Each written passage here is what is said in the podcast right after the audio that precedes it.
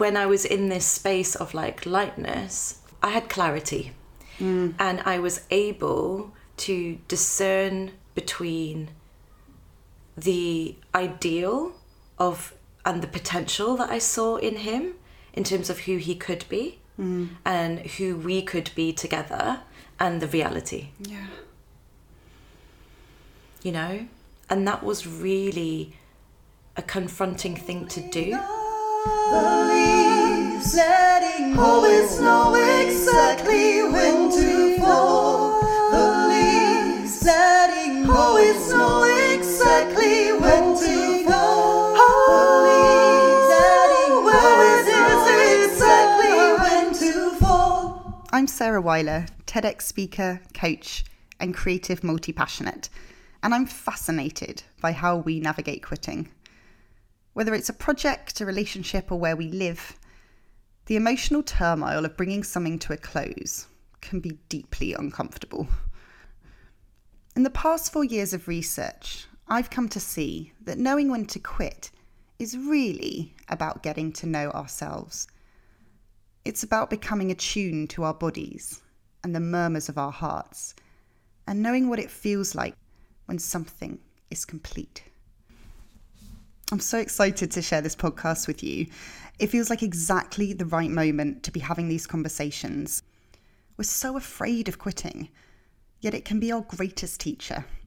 It shows us what's important to us, what our boundaries are, and what conditions we personally need to thrive in this lifetime. When we allow it, quitting really is the facilitator of joy.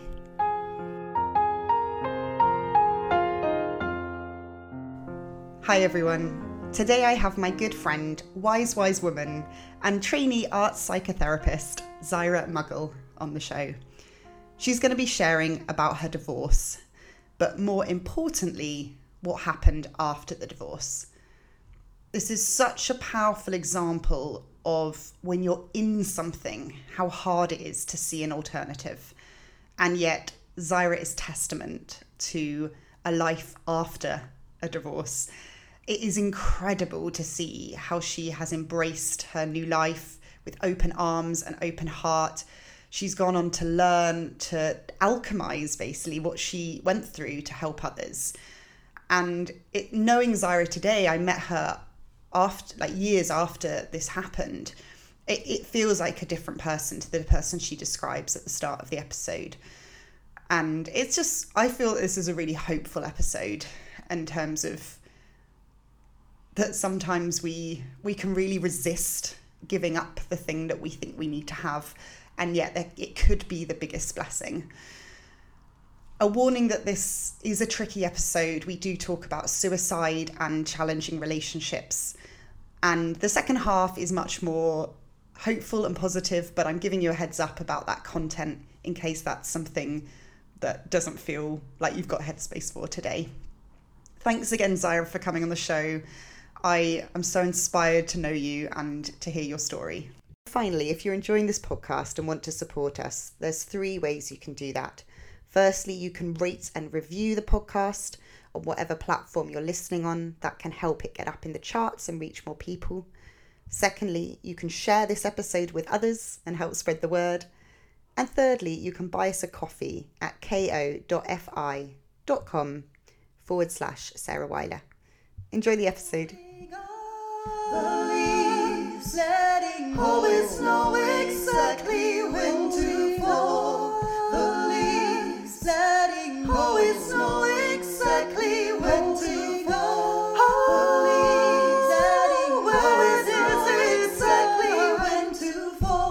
I'm here with Zaira Mughal. Is that how I say your name? I realise I, I've known you for ages and I've never actually said your name out loud. That's okay, Zaira Mughal. Muggle, yeah. Oh gosh. Yeah. Like, like in Harry Potter. Yes, the Muggles, I get that all the oh, time. Oh, sorry. um, yeah, so we're sat in my flat and we're going to have a conversation. We couldn't do this on Zoom the other day because there was drilling so loud in my flat that it would have been really bad. And then we were like, maybe it's meant to be. Yeah. So... We're trusting, yeah. trusting the drilling. And yeah, we're going to see how this is to have an intimate chat I R L. Mm-hmm. How are you today, Zaira? Oh, I'm feeling really good. The walk that we went on around your house, the wetlands, has just really calmed and soothed my soul, so I feel really grounded. And we're here to talk today about a time that you walked away from something. And it is a very, I'm really grateful that you've agreed to share this on the podcast. And I'm wondering if we start with how you're feeling about talking about it. um, I'm feeling okay and nervous too. Mm. You know, um, I think I'm just gonna, I feel like I want to name the elephant in the room in terms of what the it mm. is. And the it is uh, my marriage, you know. Um, and I quit this marriage or got divorced eight years ago. And mm. so I do feel that enough sort of time has gone by. Um, and I feel like I really have healed from that time. And so from that perspective, I feel comfortable talking mm. about it, because it was just such a pivotal, huge moment in my life. And um, yeah, there's a lot that I've I've learned from that, and lessons that I've carried forward. And yeah, so from that perspective, I feel, you know, absolutely fine talking about it. And yet I'm nervous too, because this is the first time that mm. I've spoken about my marriage in such a sort of public way, mm. you know, and um, I do feel a bit of butterflies around that. Yeah, thanks for, for, well, thank you for opening up about it. And I know that it will help a lot of people who are possibly also sitting with this, what I still feel is a taboo. Yeah. I don't know how you feel. Yeah. Mm. Yeah, it is still. I think there's been a lot of progress, for, at least from when I got divorced until to, to where we are today. And it's really sad to also say that out loud, that a lot, at least I know a lot more people that have been divorced since. Yeah. And it's becoming more acceptable compared to a lot of the shame mm. that I had felt and that I experienced. So do you want to take us back to, I guess it was a bit earlier than eight years ago. Yeah. Like, do you want to set the scene for yeah. where you were, what you were doing in your life? Yeah, absolutely. So I had moved to Dubai. So I'd graduated from university in the U K when I was twenty-one, and I moved to Dubai at that time. I had just started my career. I was working in um, events, communications, marketing, and I met a gorgeous guy. And yeah, I mean, we we dated um, for a couple of months actually, and every ounce of my being knew that he was the one for me. Mm.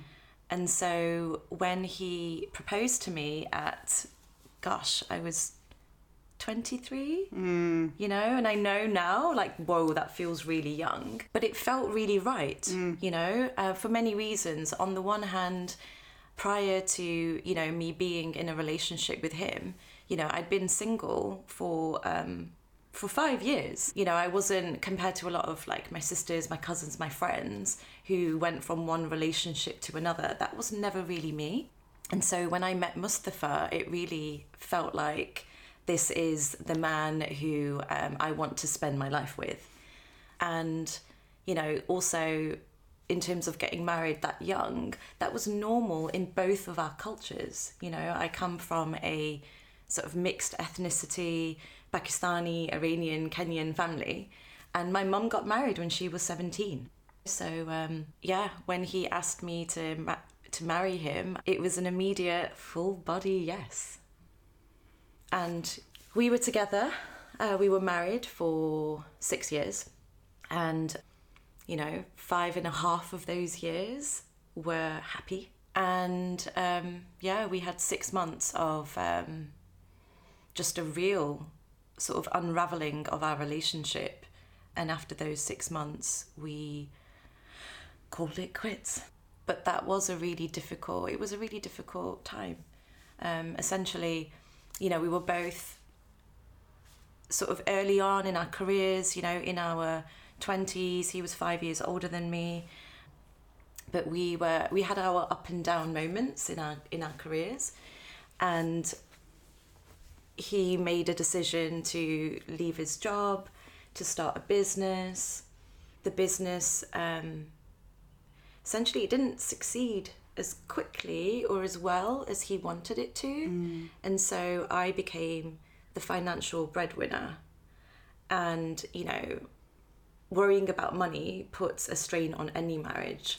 But in addition to that, there was a lot that we were both grappling with, but also he was grappling with a lot of pressure too, mm. around what does it mean to be a man, and the man being the breadwinner. And, you know, he felt emasculated by me, you know, as much as I tried to not make him feel, you know, less than, he was struggling. Mm.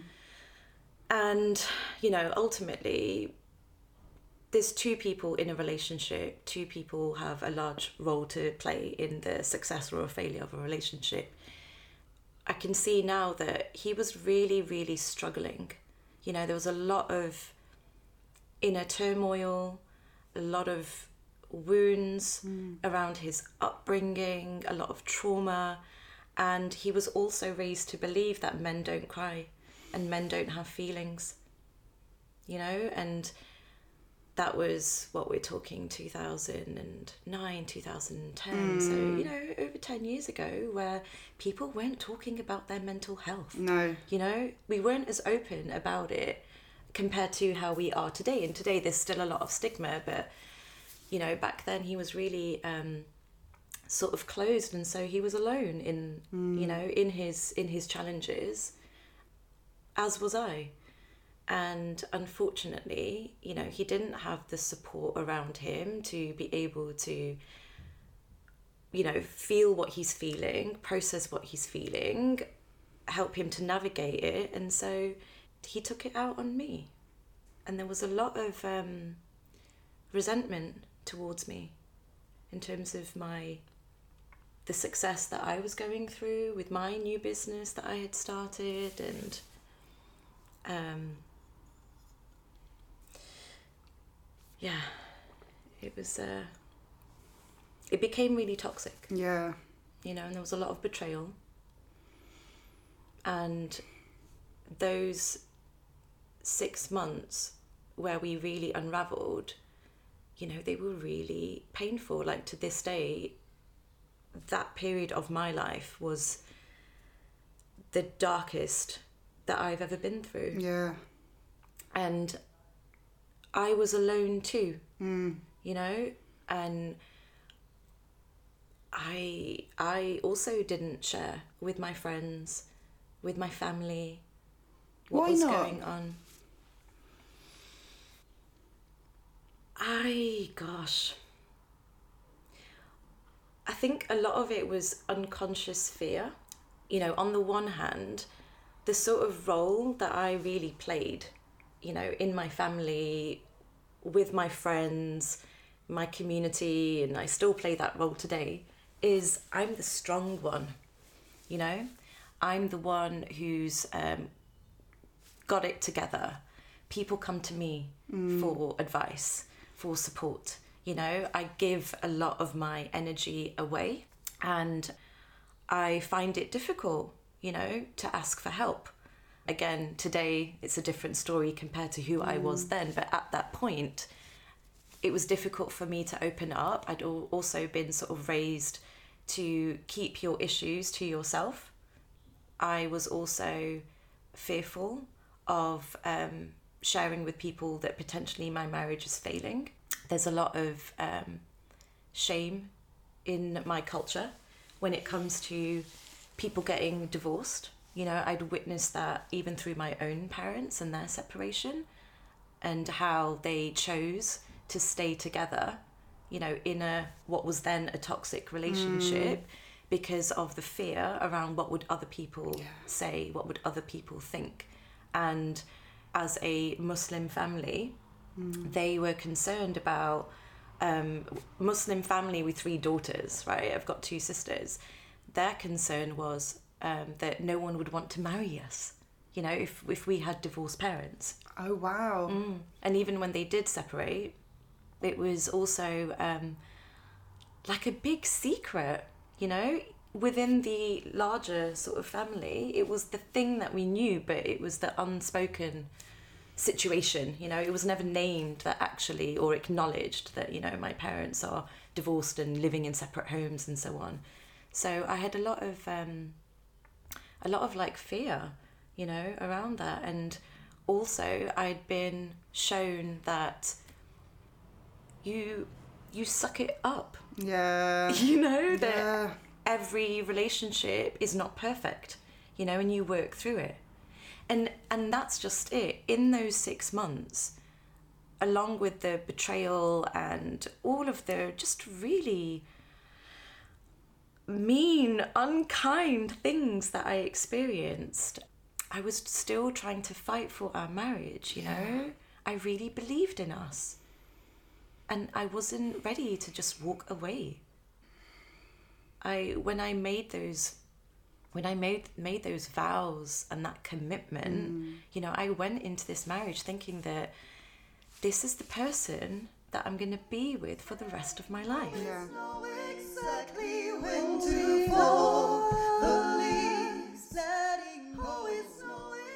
Did it even cross your mind that you might leave the marriage? No.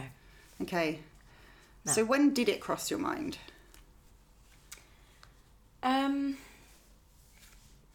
there were there were moments of this might end, but also in that period, these kind of like six months and the unraveling, I was an absolute mess. Mm. And um, I was literally like the shell of a woman, of the woman that I am today, you know, and because of what was happening, I was so insecure, felt so broken, and at the same time of this sort of like unraveling with my marriage, I'd also landed a really, really important project um, for my new business that I had just launched.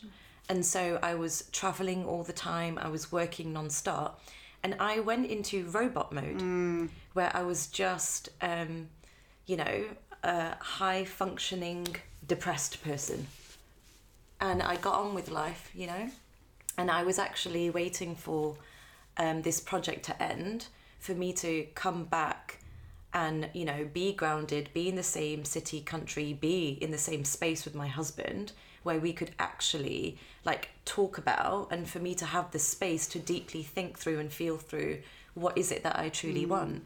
And um, I didn't get that opportunity because this project ended, and you know, the universe works in very mysterious ways.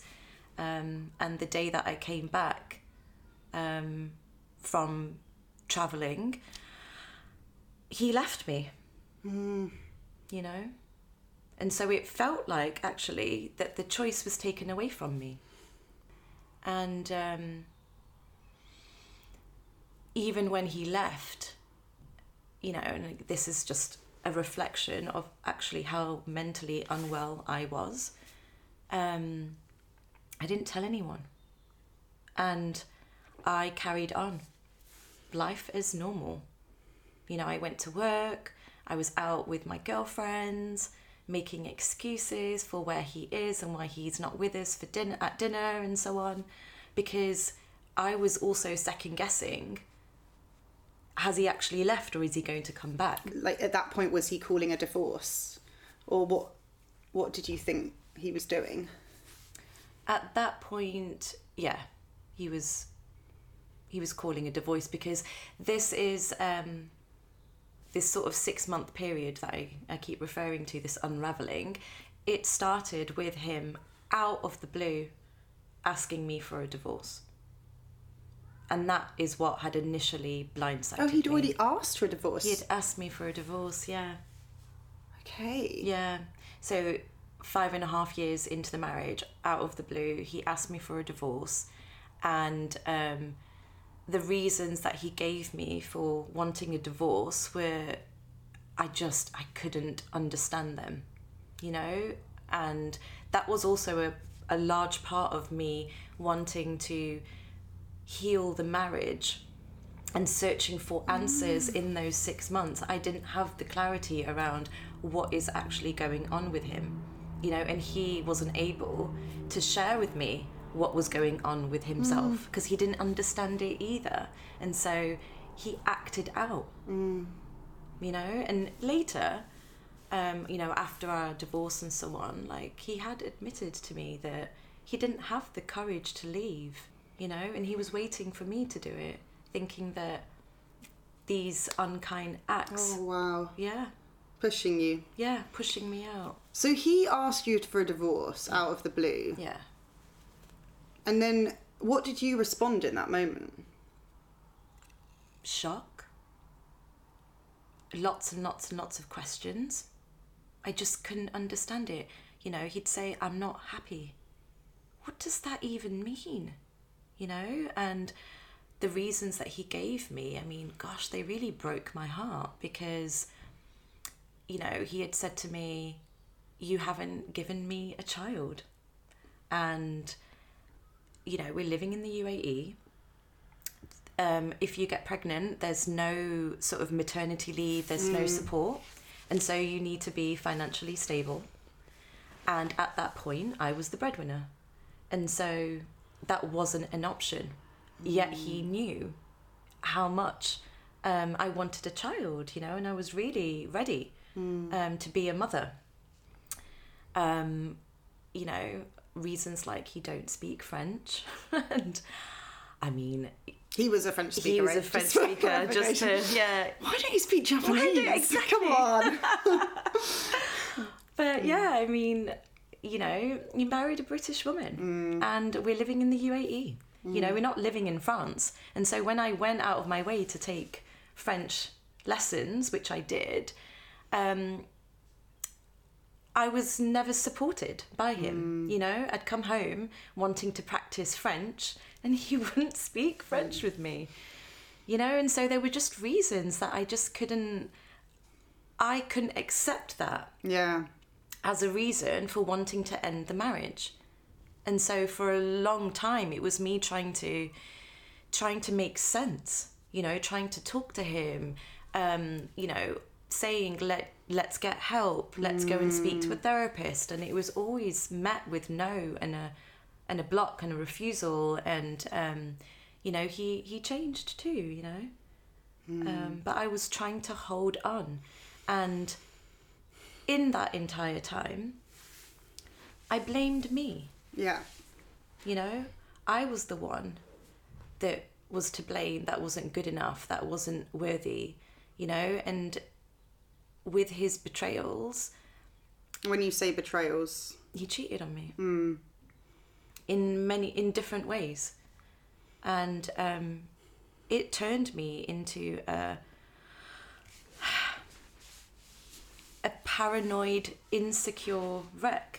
To the point where, you know, when it really got to the peak and I had been giving and giving and giving all of my energy to him and trying to understand and trying to make my business succeed, trying to be a good wife, trying to be a good daughter, friend, sister, just all of the pressures of life. And, you know, this man who I wanted to spend the rest of my life with, he didn't want me. Mm. And, um, yeah, I mean, at, at one point, like I, I was tired, I was exhausted and I didn't see a life without him. And I tried to take my life mm. because I was just the weight of it all. And the loneliness and feeling like I had failed and all of my self-worth, it was wrapped up in this man's opinion of me. Ah, oh, and so when he did, when he did leave, and there was a moment where it felt like, okay, actually, this is it. He's not going to come back. And there was this acceptance of like, okay, this is happening. I cannot deny the relief mm-hmm. that flooded through my being. It was just this weightlessness, you know, this lightness. And, um, you know, I listened to that. Yeah. I really listened to that. And, you know, that's also what had been happening during those six months as well. You know, my, every time that I had sort of like caught him out, it was my intuition that mm. led me to it. And so I'd started listening, you know, and trusting. And so when I felt this weightlessness, I listened to it too. And um, when that had happened and there was enough sort of space and distance, and um, I was able to get over the initial shock mm. and just process those real like heavy emotions around what is going on here. And um, I kind of accepted Um, that this is it. Mm. And I recognised actually how he had been a weight mm. in our marriage, and how it had felt to me like, you know, I had given and given and given all of my energy to him throughout our marriage, but actually I never got mm. any support in return. You know, it was so unequal. And he was this rock that I was trying to like push and like pull mm. behind me, you know? Um, and when I was in this space of like lightness,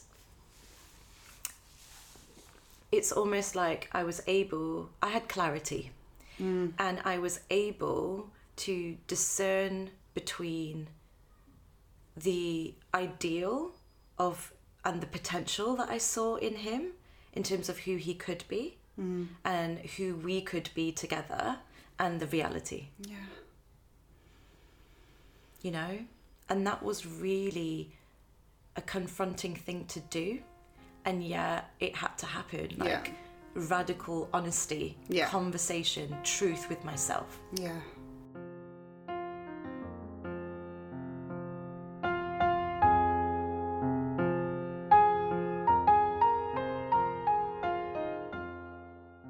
Ending the marriage, it didn't actually feel like it was a choice that was available to me, like it was an oh, option yeah. available to me.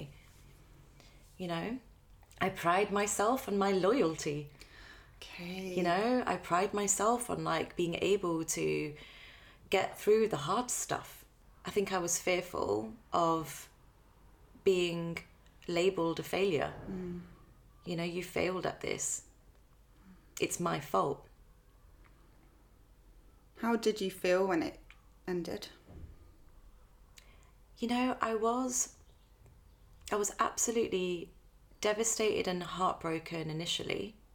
And again, being honest with myself, in my heartbreak and in my devastation, what I grieved more was the idea of this family mm. that we were on the track to creating. You know, that was part of our plan. Next year we're going to buy the house and try for a baby.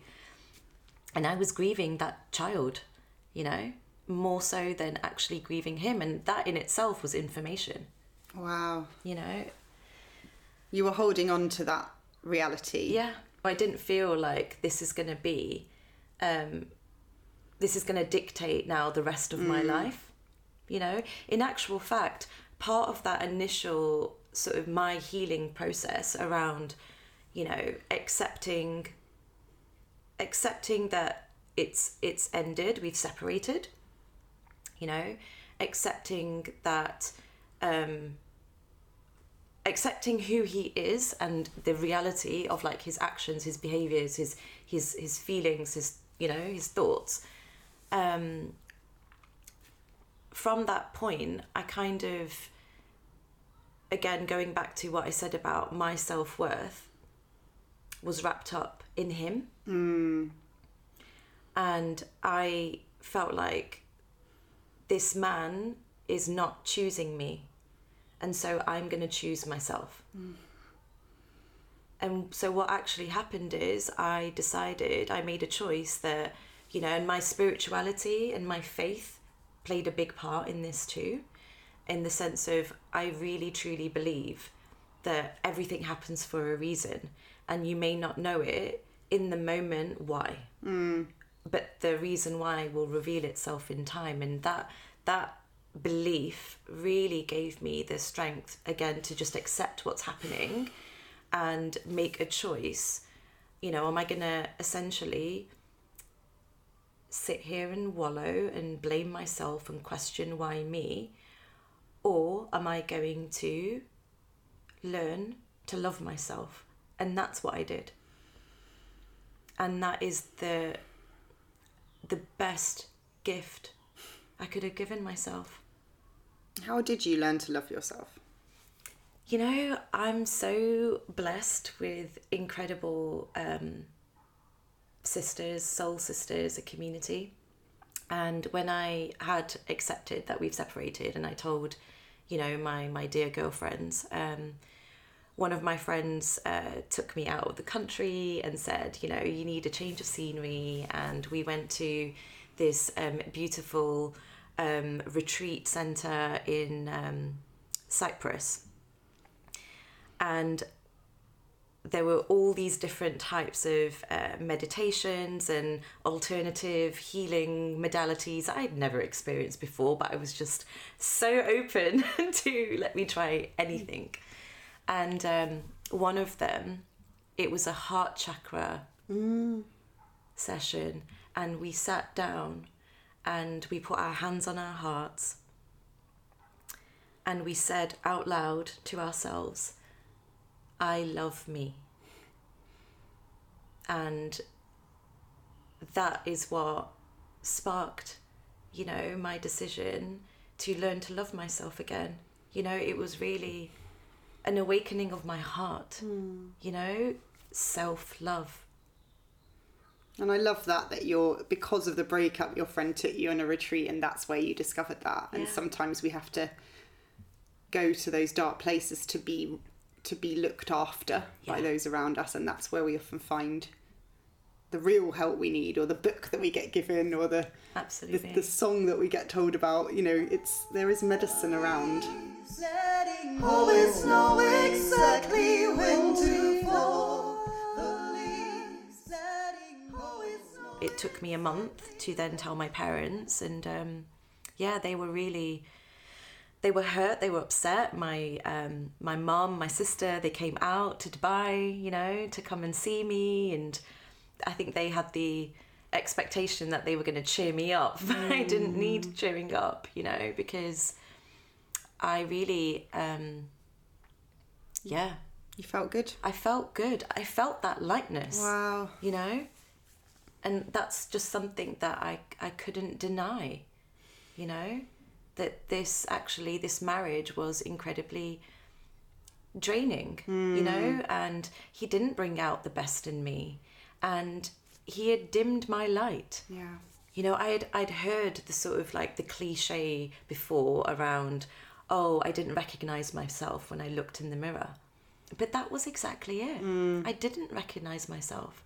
Like, who is this, you know, insecure, paranoid, anxious, depressed, wanting to end her life woman? Like, that is not me, you know? But I was so far in it that I, I needed that space mm. to be able to get out. And yeah, you know, from things like going to this retreat and actually telling myself I love myself, and then you know, there were all these rituals that I started doing. You know, I would I would I would write down the reasons why I love me. Mm.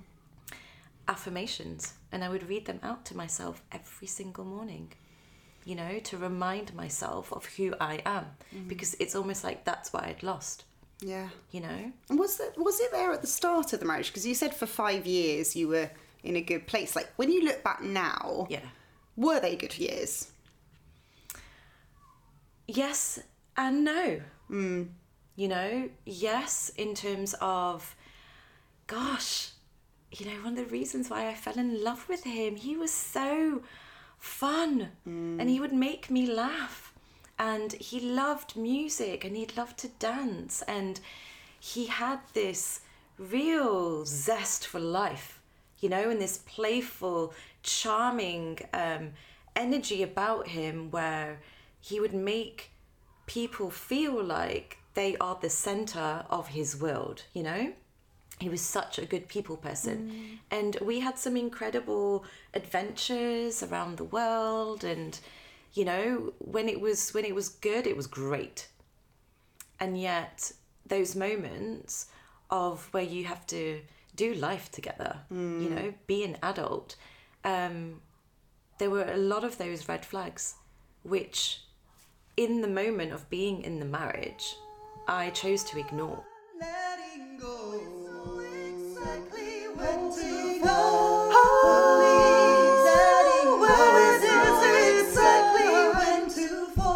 The choice that I made to learn how to love myself allowed me to really listen to my heart, you know, and um, what I realized that at that age, at twenty-nine, you know, I had been living a life that I thought was successful based on the expectations of my family and of society. And so I was on that track, yeah. you know, have the career, get married, buy a house, have a baby, all of these things. And um, I recognized that that wasn't success for me, but I didn't know what success for me was. And yet, listening to my heart, you know, I started listening to the fact that I was unhappy in my career. Yeah. You know, it may have looked successful to a lot of people from the outside. And yeah, I was doing really well, but I didn't feel fulfilled, mm. you know. And again, there was a radical truth conversation where at that point, um, the circumstances were so that I was able to sort of sell back the shares of my business to my business partners and to take a break. And funnily enough, I actually, when I made that decision, I didn't have a plan of what was going to come next. Um, and I had a dream, and in my dream, I recognize it now as a, as a premonition, but ultimately in that dream, I saw myself travel. Mm. And the next morning, it was like, wow. You know, a seed had been planted that actually I've got, for the first time in my life, I've got nothing that is sort of um, attaching me to this city. Like, I am free, you know. Um, and so I made the decision to take a take some time out. And, um, you know, I was really listening to that calling of um, fulfillment. Mm. Where did you travel? Um, I... backpacked for a year um, from in South and Central America. So from Chile, I went all the way up to Mexico. And um, yeah, I mean, the the initial sort of purpose for that travel was for me to be of service. You know, it was for me to give back. Um, and that really has also a lot to do with sort of my dark time of um, when I attempted to take my life, you know. Um, part of my healing was just this knowing, this knowing that, like, I am here for more. Mm. I am here for a reason. There's a reason my soul is on this earth. And um, I didn't have, you know, I had lots of questions and no answers. And so on the one hand, I went to um to, to, to, to be of service, and I volunteered in Argentina, where I got to like build um an after-school care centre for children, and you know, we created a playground out of um used tyres, and aww, you know, to even be physical and mm. like use my hands and be away from my laptop was so healing. And um and I did a couple of other projects, so that was one reason. And the other reason was to um to yeah deepen my relationship with myself, you know, and really figure out like, who am I and what's important to me, what are my values. And that year was really a reset mode. Gosh, I mean, it was such a paradigm shift mm. in in like so many ways, so many areas of of life. Um actually, what I learned about myself was that I have this ability to connect with people. Mm. And I learned about the power of authenticity and actually speaking your truth. Um, because, you know, at that time, I'm traveling, I'm by myself, I'm meeting lots and lots of people, so I was actually never alone. And um, I also recognize, like, these are strangers, right? So I can, they don't, they have no, they don't know who I am. Mm. And um, I have no fear around potentially being judged by them. And so I was really an open book, mm. you know, with sharing what I'd experienced with my marriage and my divorce and my reasons for being in this country mm. in this moment, you know. And I realized how, um, you know, my vulnerability and my authenticity um, was an invitation for others to show yeah. up in the same way. And I also hear that you got to talk about it over and over again, yeah. which must have been healing in itself. Yeah. To just be like, hey, this is what's happened. Yeah. And this how did what... people tend to react when you shared that you'd got divorced? Yeah, I mean, a lot of people, um, you know, they sort of admired my courage and my right. bravery, you know. That's cool. Yeah, so it was... Um, it was great to be to, to, to sort of have that response and to receive that mm. feedback. Although I wasn't looking for it either. No, sure. You know, but um, you know, your fear of being seen as a failure yeah. did not did not come true. Yeah, it absolutely didn't. Yeah, and in actual fact, it was really like, I'm twenty-nine, and at that point when I when I travelled, I was thirty, and it was like, right. Mm-hmm. I had this sense of lightness and freedom, and you know, I am so um, blessed and grateful to have this opportunity to start again. Yeah. You know, but start from the perspective of me and what's important to me and what my values are, and what to also understand what is it that I'm truly passionate about, and you know, what are my gifts, and, and how can I use them to give back to the world, you know. Mm. I do just hear so much aliveness as you talk. Like just seeing the contrast from when you described the moment you wanted to take your life yeah. and you didn't even recognise yourself. No.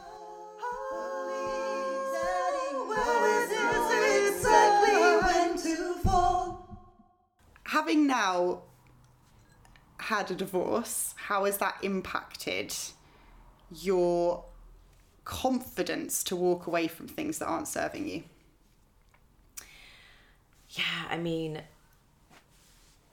it's it's given me a lot more confidence in the sense of I know myself and I am able to trust myself, you know. And that's the journey that I've been on since then, is just really deepening my own mm. trust within myself. And there's a lot of um patterns, mm. you know, that I recognised, um, patterns that I had created, that I was in, um, and also, yeah, being able to know in a bodily sense what it feels like when something feels wrong or off or draining or mm. taxing, you know, and not right, not in alignment with who I am and, and my values. And so, of course, you know, no one's no one's perfect, and um, there've been situations where, you know, I've been in um, other partnerships, not in a romantic sense, but sort of business relationships, mm. where the same pattern that I experienced with my ex-husband, where I saw his potential, you know, yeah. and chose to ignore the reality of who the person is versus who I want them to be. And, you know, um, I had been in a similar situation many times mm. since then. But then the difference was I was able to recognize that pattern and those, um, and so the, the time it took yeah. for me to have then a radical truth conversation with myself um, was, was, was less, you know, it was yeah. shorter. And, you know, it gave me opportunities to also um, unpack that pattern, you know, understand myself deeper around what is this, mm. you know, cycle that's sort of reoccurring in my life, and what is it that I need to, to learn. And, you know, a lot of it was around self-confidence and having belief in myself and, yeah. you know, fears of being alone and thinking that I'm not good enough and so on. Yeah. Yeah, and I like what you say about it. It's not necessarily that we won't repeat the patterns, we'll just notice them more quickly yeah. and be like, oh, it's this again, okay. Yeah. And yeah, have the conversation early.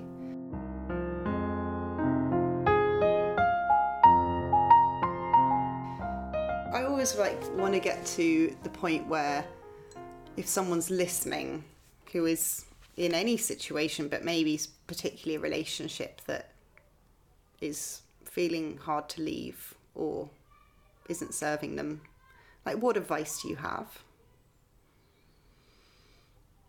I mean, first and foremost, who is that person that you can, that you trust, that you can reach out to, mm. to actually share how you're feeling? You know, because sometimes when we're, when we're so in it and we feel stuck, our perspective can be quite narrow, mm. you know, and so being able to just share openly, deeply, like how you're truly feeling, you know, with um, a trusted person whose whose whose wisdom that you value too, um, can be really, really healing. Yeah. Um, and I think that, you know, again, having a honest conversation with yourself around, um, you know, the quality of your relationship, mm. you know, and the things that you feel you are deserving of, you know, what are your needs and are these being met mm. in the relationship? Yeah. And I, it strikes me that often people realise their needs aren't getting met, but they don't feel they're allowed to ask for more. Yeah. Would you say that's something you see? Obviously, you're now trained to be a psychotherapist, which is really exciting. Like, what do you, from your psychotherapist, how, what do you see in that situation? Maybe the one you went through, or like similar ones for others. Yeah, that actually people um, in their relationships, it comes down to actually communication, mm. you know, um, and being able to share openly, honestly, how you're feeling about whatever the situation is with your partner. Mm. You know, I think that's the, the first permission mm. um, that we have to, to give ourselves. And oftentimes that's what a lot of people struggle with, you mm. know.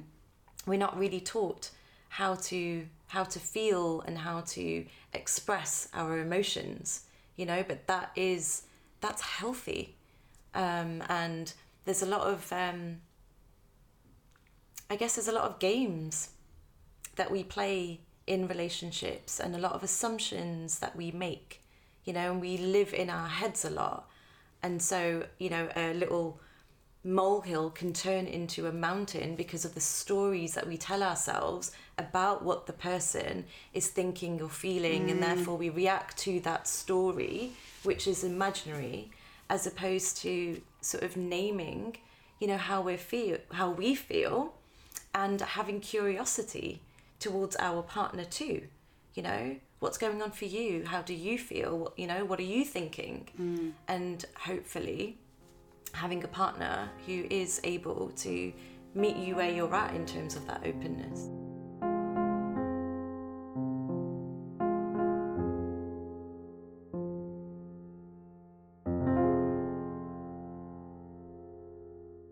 I'd love for you to share a bit about what you're up to now, and especially like if people wanted to work with you, because I've worked with you and you're an incredible, incredible art therapist, coach, healer, Wonder Woman. And yeah, I'd love to just for you to give, you know, just give you some time to share what you're up to. Yeah, thank you so much for the space. I really, I really appreciate you, Sarah. Um, yeah, I mean, I am a, a trainee arts psychotherapist at the moment, so I'm doing a, a master's.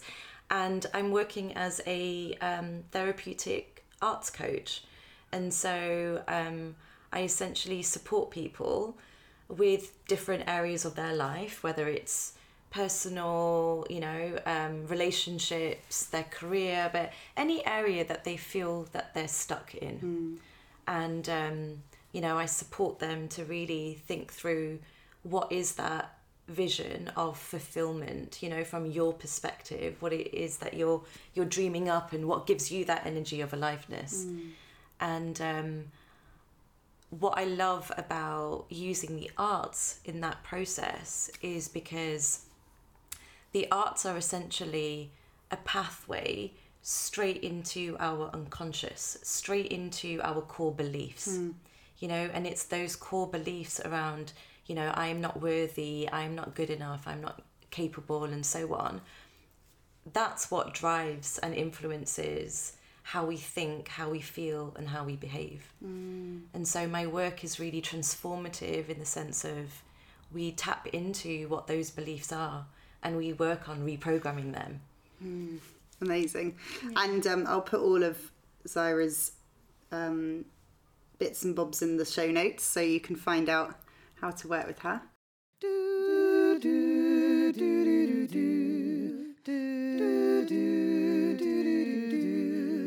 Quit! It feels really liberating.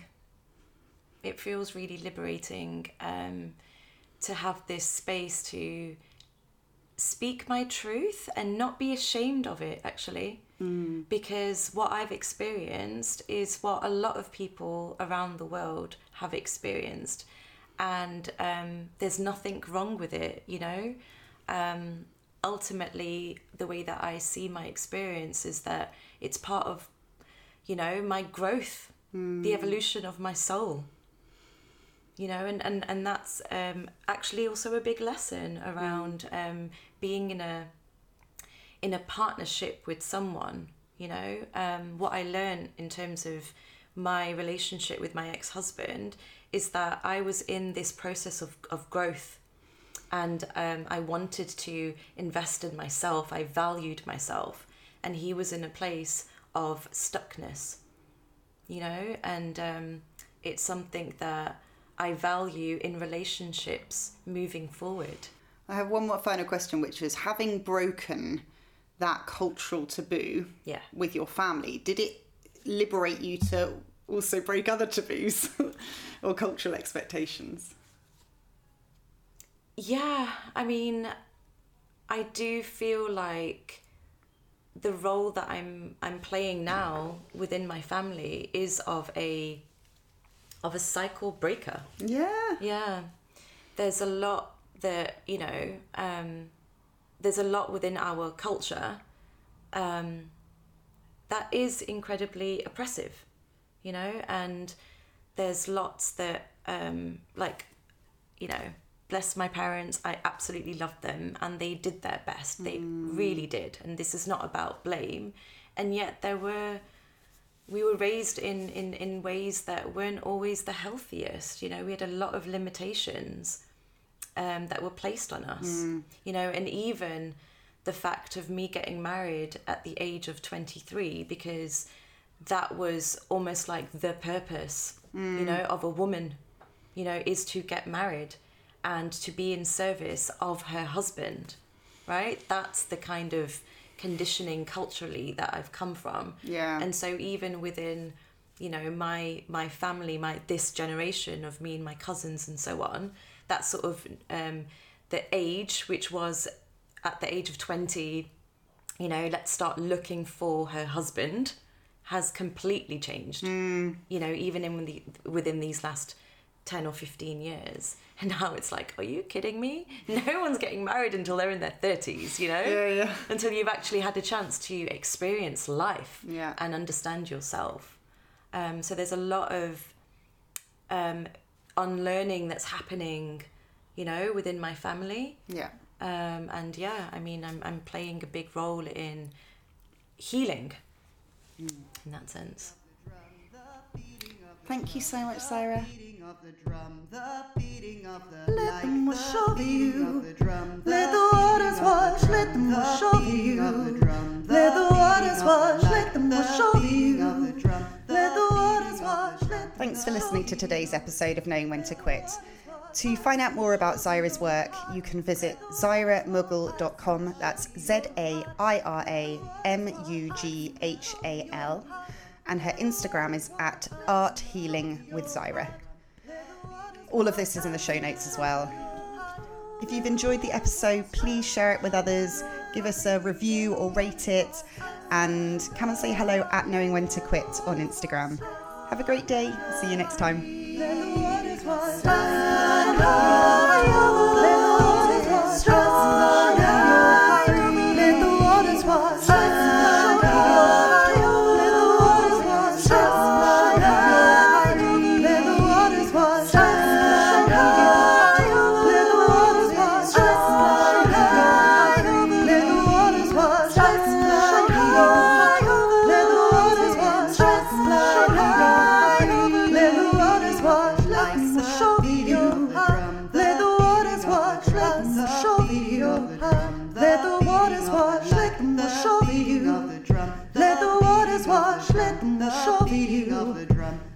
waters wash like the beating of a drum, the beating of a drum, the beating of a drum, the beating of a like the beating of a drum, the beating of a drum, the beating of a drum, the beating of a drum.